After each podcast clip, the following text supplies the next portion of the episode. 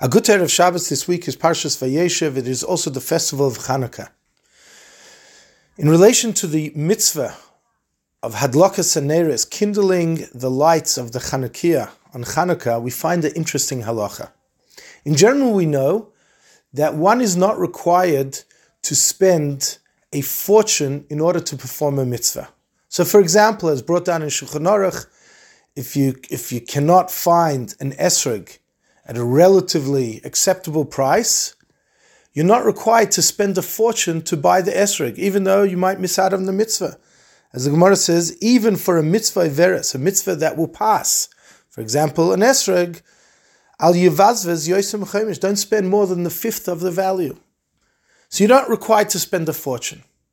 But there's an exception to the rule. When it comes to the mitzvah of lighting a Chanukiah, the halacha is, the Gemara, the Shulchan Aruch brings down, that a poor person who does not have money should sell their clothing in order to buy oil and wicks in order to be able to perform the mitzvah of uh, lighting the menorah.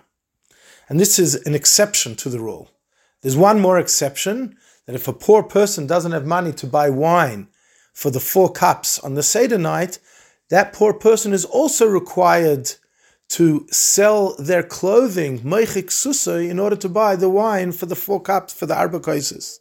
And the question is why? Why is Chanukah and the arba koises different from all other mitzvahs? All other mitzvahs, you do not need to spend an excessive amount of money in order to perform the mitzvah. Yet when it comes to the mitzvah derabanan of lighting a menorah and of the four cups, you are required.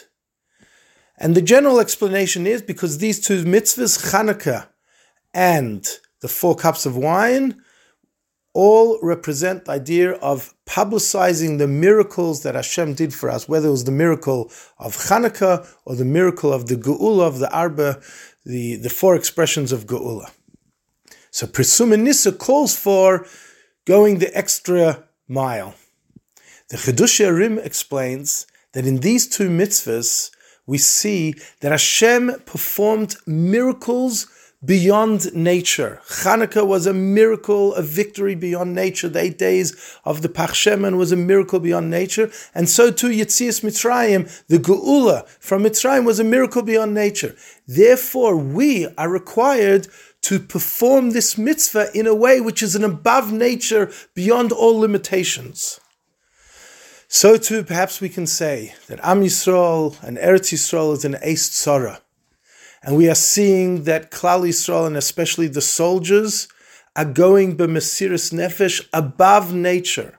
And therefore, Be'ezer Hashem will be zoicha to a nitzachin and a victory which is above nature, and ultimately the great nitzachin of the Geula Amitis Fashlema Alidei Mashiach. Good Shabbos and a Freiliche Chanukah.